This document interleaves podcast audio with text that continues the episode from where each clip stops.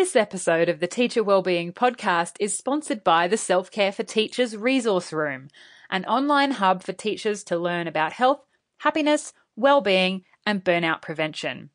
Check out the library, a collection of free resources that you can use to be proactive about your self-care and well-being. Find out more at selfcareforteachers.com.au forward slash library. This is the Teacher Wellbeing Podcast, a weekly show to help you prioritize your health, happiness, and well-being so that you can thrive in the classroom and in life. I'm your host, Ellen Ronalds Keane. Enjoy the podcast.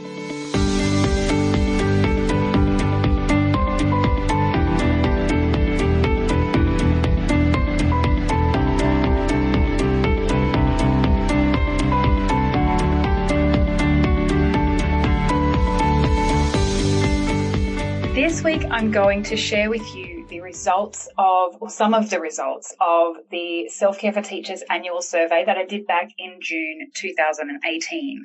So a couple of months ago now. And at the time in June when I was promoting it, I said I would have a report out by uh, the end of July. it's now nearly the end of August and the report is still not done because I was a little bit overwhelmed with the number of people that responded actually. So being a one woman show, uh, it has taken me a little bit longer to get through all that information and it is fabulous the amount of information that has come through. So I really thank everyone who's taken part in that survey. I do really appreciate it and I am working on getting the final results and the report done. But today I thought I would share with you a bit of an overview and what I've got so far. But before we get into that, a few updates and the review of the week. So the review of the Teacher Wellbeing podcast this week comes from Zoe. And Zoe says, I love it. You don't have to be a teacher to enjoy this podcast. Ellen's gentle yet highly informative approach helps you understand and appreciate self-care on a whole new level. Thank you so much, Ellen, for using your voice in this space. It is very much needed.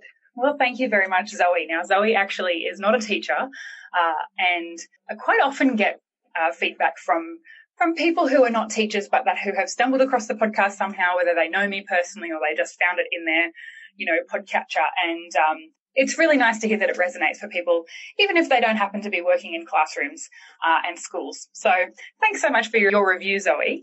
And if you would like to leave a review of the Teacher Wellbeing podcast, you should be able to do that right from your phone in your podcast app.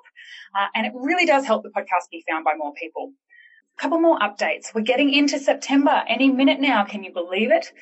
And so September means self-care September in my world. This will be the fourth year that I've run a 30 day challenge for the month of September to help people prioritize on their health and well-being. And if you haven't already, come on over to selfcareforteachers.com.au forward slash September and sign up because you'll get a free webinar and a 30 day challenge and a couple of other really handy resources for you. And I'm also going to be sharing the details of a new program that I'm launching for, just for teachers. Um, so to be the first to hear about that, come along to the webinar this Saturday, the 1st of September 2018 at 10 a.m. Australian Eastern Standard Time. And the place to sign up for that is selfcareforteachers.com.au forward slash September. And if it happens to be that you're listening to this after September, head to that URL anyway, because you will still be able to sign up for the 30 day challenge and you will be able to get the replay of the webinar. Okay. And one more little update which is to thank my Patreon patrons. Don't forget that there's a new prize draw happening in September exclusively for patrons. So head on over to patreon.com forward slash self care for teachers to support the Teacher Wellbeing Podcast for as little as two US dollars a month. And uh, it really helps keep us on the airwaves. So thank you so much to my patrons.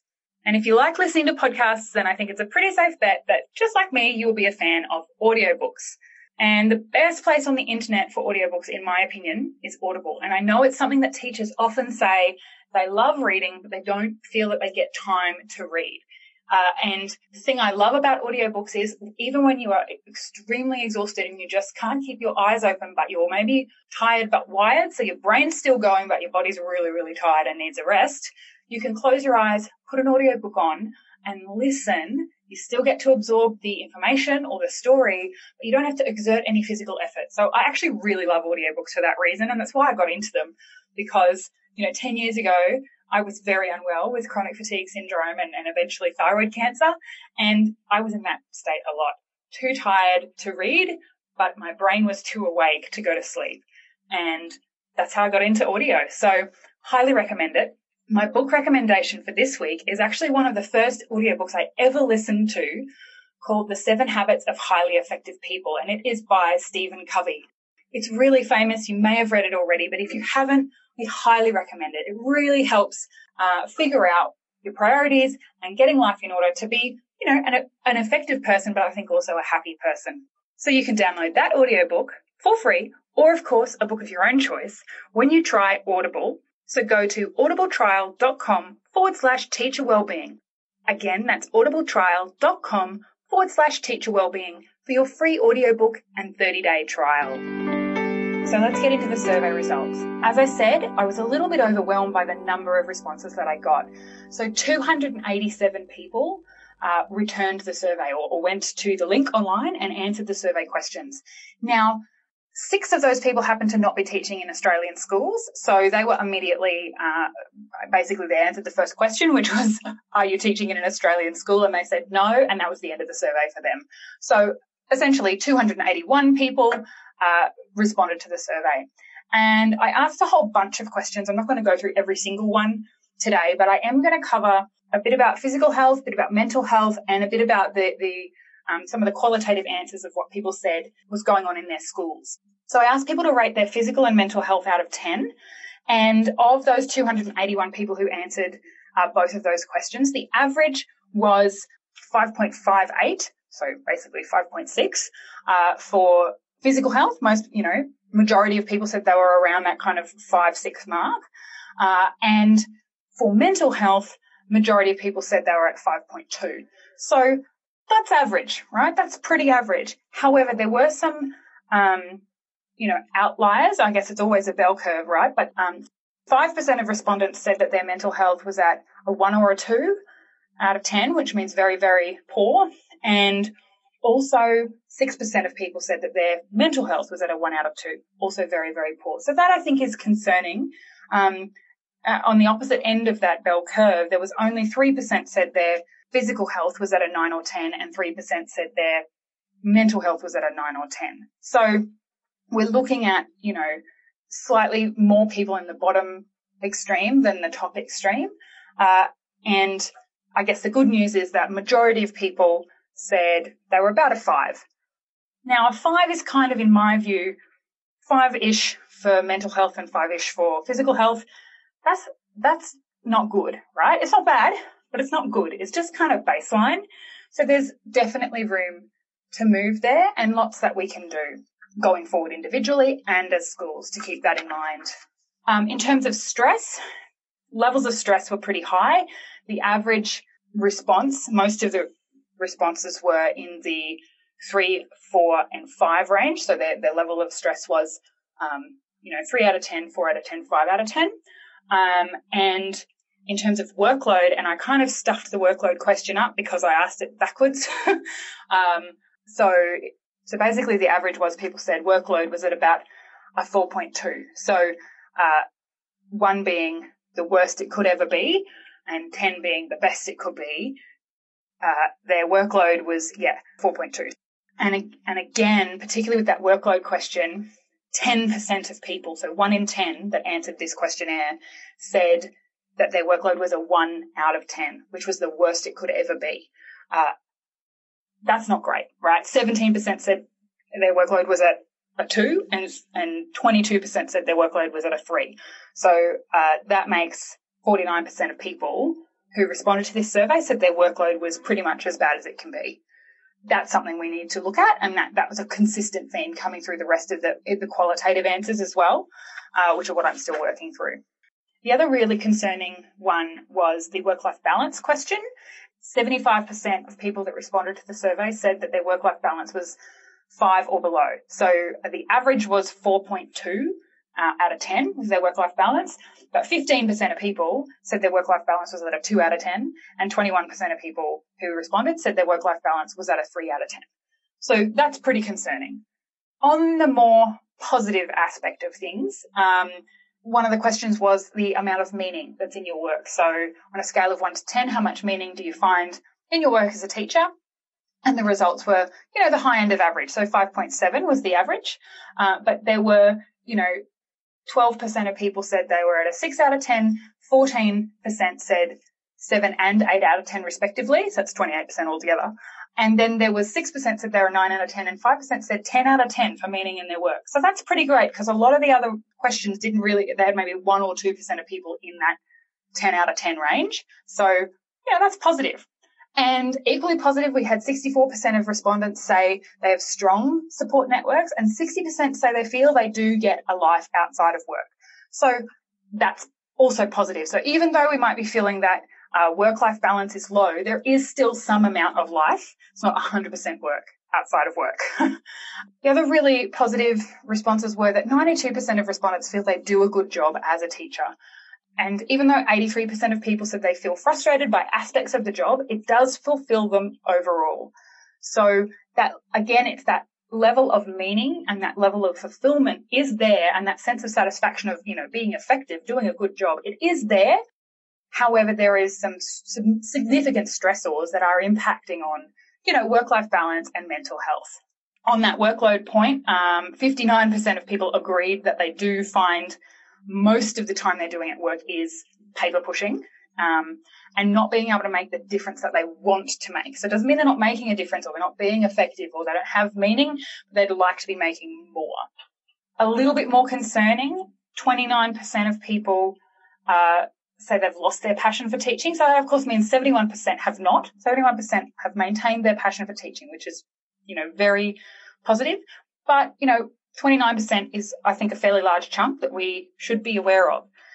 Some more positive points. Uh, 92% of respondents said that they do feel they have the ability to make a difference to their health, happiness, and well-being, which is just music to my ears as a coach because the whole point of coaching is to support you to make changes in your life. It's not to do it for you or to tell you what to do. It's to help you, uh, help yourself, basically.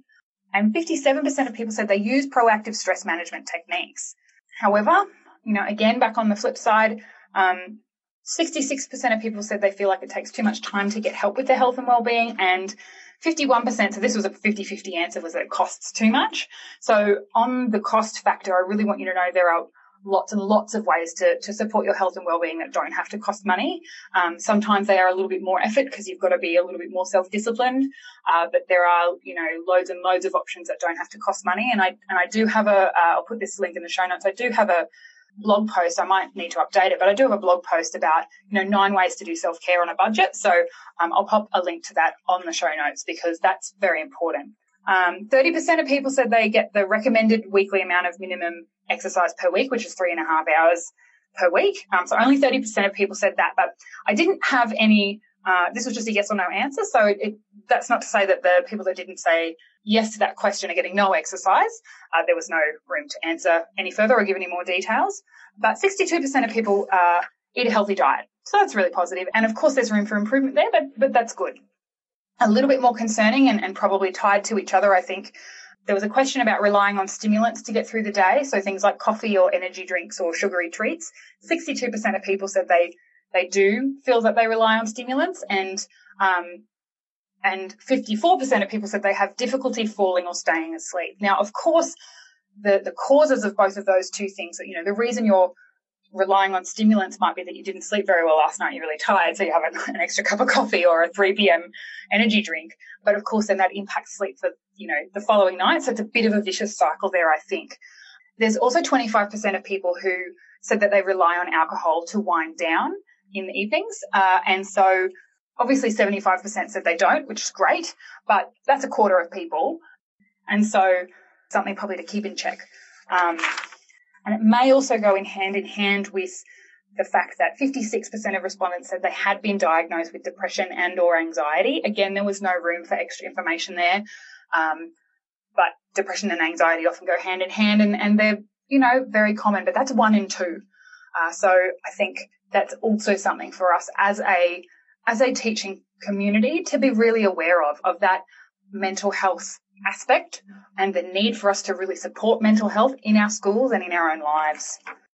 And so looking at that a little further, there's a few more questions that I think apply, which is, uh, you know, 77% of teachers that responded to the survey say they put their life on hold during the school term and they pick it up again on the school holidays. That's a lot. That's, you know, more than three quarters of our teaching population feeling like they don't have a life during the school term. Uh, so there's definitely uh, needs to be changed there because the school term is the majority of our life. And so we need to be aware of that. Equally concerning, I think, is that 71% of people who responded to this said they contemplate other jobs and or a career change. So that's, you know, again, that's nearly three out of four people. However, when, uh, for the question about uh, whether or not you have applied for other jobs or are studying for a career change, only 22% of people said yes. So that indicates the majority are happy where they are for now, but it is something that they are thinking about. 70% of teachers said that they, they consider themselves to be a happy person and 52% said they consider themselves to be a healthy person. 91% said they get along well with their colleagues and 89% said that they really enjoy their work. So again, even though there are some strong indications that there are the concerns, there are mental health concerns, there are some physical health concerns, uh, overall, I think positive responses about feeling meaningful at work, getting along, having good colleagues and other support networks in life, but the work-life balance factor is missing. And I think here is some really um, concrete responses as to why that might be. So I asked the average number of hours you work per week during the school term. 83% of respondents said they work more than 40 hours per week. Now that's not a surprise. We know that during the school term, generally we work more than 40 hours per week, uh, so that, you know, in the school holidays we can ease off a bit. But I think there needs to be a balance more in the school term because again, it is the, the majority of your life, right? It is the majority of your time in the year. So 31%, which is 88 people, said they work up to 50 hours per week. 34%, which was 95 people out of the 281, said they work up to 60 hours per week, more than 50, but up to 60. And 14% said that they work from 61 to 70 hours per week. That's 38 people working up to 70 hours per week. And there was also 4%, which is 12 people said they work more than 70 hours per week every single week on the average, you know, normal week in a school term. That just on that hard data is, is very, those very high numbers.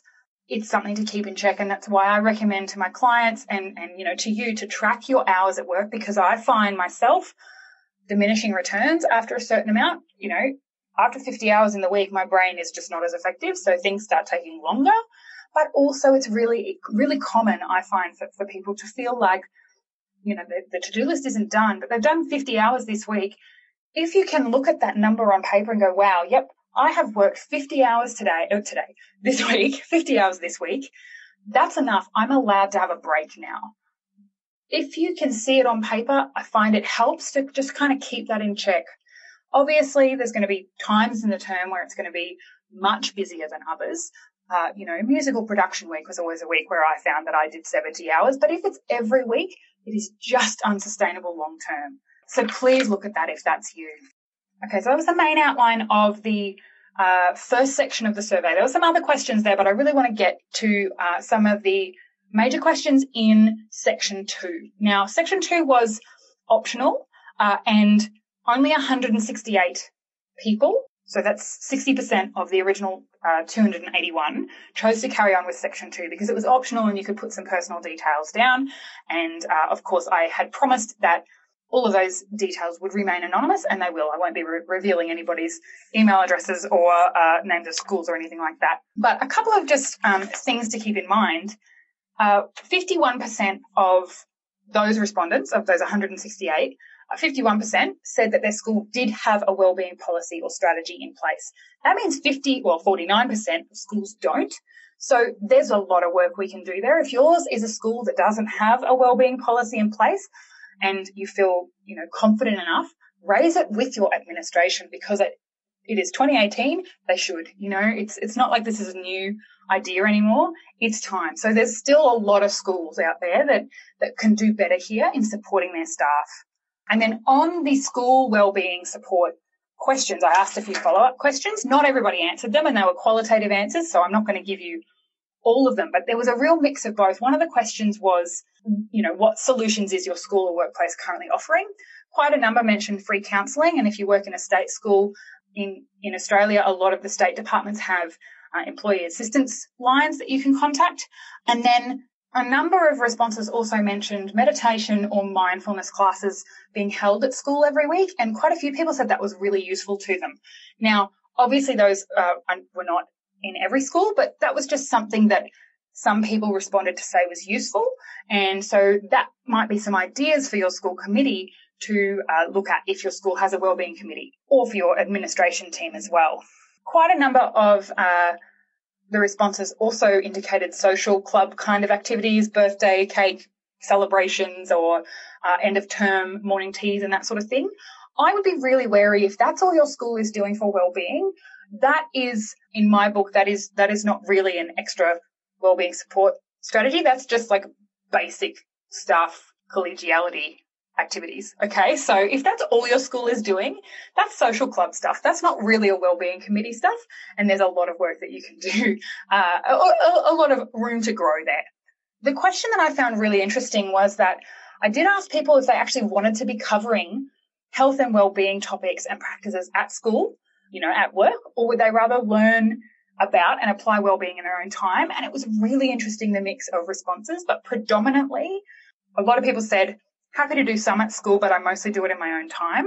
I had quite a number of responses. And again, these are qualitative and I haven't finished working through all of that data yet because there's a lot. There's a, just in the school workplace one alone, there was like 24 pages worth of, worth of um, answers. So it's taken me a while to get through. But, um, one of the kind of main responses was, you know, do you want to be doing health and wellbeing stuff at work? And quite a lot of people said something along the lines of this. I really do not need anything else added to my workday at school. I would prefer to pick a time that suited me rather than yet again be told to stop what I'm doing to go and do something that suits someone else's timing. And that was kind of a really common theme in the answers to that question. A lot, you know, one person said, rather do it my own time because it's about me, but it could be helpful for the other team members, you know, for us to do a bit together. So quite a lot of people were asking for a mix. A, a little bit at school would be good so that, you know, staff could see that leadership were concerned about them, but a lot of people said they'd rather do it in their own time. And a lot said that if it was going to be at school, don't make it an extra thing. So we haven't, somebody wrote, we have enough meeting time. It could be scheduled into one of those time slots. And I, th- I think that's fair because there is, as we've said, already a lot of hours being spent at work. And so if there's going to be something else added on, if wellbeing is going to be another thing on the to-do list, then it needs to actually be fitted in better than it is now. Quite a few people said they were quite happy with how things were. Um, you know, one person said, I'm really happy with the, the way our school is doing wellbeing. However, I just wish the workload was spread out more evenly throughout the year. And of course, we know there is a bit of a wheel of the year with teaching up and down in terms of uh, deadlines and, and, end of term time and report cards and things. Uh, but here was a quote that I thought was quite poignant. So it said, I think we are repairing instead of preventing stress. The education system is broken. The cause of our stress is not being addressed. Schools have policies, but they seem to just be part of the paperwork, not really being proactive. So again, that repairing something that's already broken instead of actually preventing the stress and looking at the cause and solving that. That was something that came up as well in the qualitative answers when I asked about what's going on at your school. And if you happen to be a leadership, you know, in a leadership role at a school, then I really want you to hear this. Several people use the word token or tokenistic when referring to well-being events and workshops and, and practices that are going on at their school. So that suggests that they're not feeling like they're effective. Even if they may be happening, there may be a school wellbeing policy or a school wellbeing committee and they're putting on events or, or offering various services, but people are finding them just a token effort and not actually useful. Not everyone, but th- that was, you know, the word token came up quite a few times in the answers. So I think that's something to pay attention to. Uh, and the other, I did also ask what would help. What would you love your schools to do? And one of the common ones was to get more support staff. And of course, funding is an issue here. We, we know this, right? Uh, but if you if you are in a leadership position, that is something that people did say. So, for example, one person wrote, they need to hire casual staff when there is a drain on planned absences such as executive meetings, big excursions, etc., so that the teachers left at school don't have to pick up the burden. And that was mentioned repeatedly, you know, more support staff. Of course, again, we know that the funding is the is part of the problem, but where you can direct resources to uh, supporting staff by perhaps, you know, reducing their load. Somebody mentioned it would be great to have um, a little bit more time off during an exam break, uh, you know, exam block so that you could do some of your marking at school um, rather than have it all come home. So things like that. If there's ways to to give teaching staff a little bit more time to do the work that they have to do rather than filling all their school hours, that was something that came up a lot. But again, really looking at that. Uh, the well-being practices in schools. There's 50% that are doing something and 50, well, 51% are doing something and 49% said their school doesn't have anything going on in terms of well-being for staff. But of that 51% said, that said their school was doing something, again, there was, there was a few that really felt like it was tokenistic and that the, the demands being placed on teachers were, were not really being addressed in those well-being um, activities, um, or the well-being activities felt tokenistic because the, the main stressors, the causes of the stress were not being looked at fairly or, or reasonably. So that's a bit of an overview of the survey. Now I am working on getting the, the final report together uh, and really working through some of that qualitative data, some of those more wordy answers to, to make sure that the uh, the report is done properly. So I really appreciate all your patience. Stay tuned for the final report. Once I've finished it, I promise I will put it out there for you. If you're not already, make sure that you subscribe to the podcast uh, in your chosen podcast player. Sign up to the newsletter um, and come and follow me on Facebook or Instagram. My handle is at Self Care for Teachers because that's where you will get the updates. The newsletter and, and social media is where you will get the updates. And if you are already on the newsletter list, when that uh, report is ready, you will get a copy that will arrive in your inbox. My newsletter subscribers will get the first access to it, and uh, and then I'll be sharing it around from there. So that's it from me today. I'm going to sign off for now. As always, remember that you're a person first and a teacher second, and you are worthy of your own care. See you later. Thanks for listening to the Teacher Wellbeing Podcast. If you've enjoyed it, go ahead and subscribe in your chosen podcast player so you don't miss an episode. I'd love it also if you would leave a rating and review in iTunes and share it with your friends. This really helps the podcast reach more people and together we can spread the message of teacher wellbeing to create thriving school communities. Show notes for this episode can be found at selfcareforteachers.com.au forward slash podcast. You can also find me at facebook.com forward slash selfcare for teachers and on Instagram my handle is at selfcare for teachers. So come along and follow me there.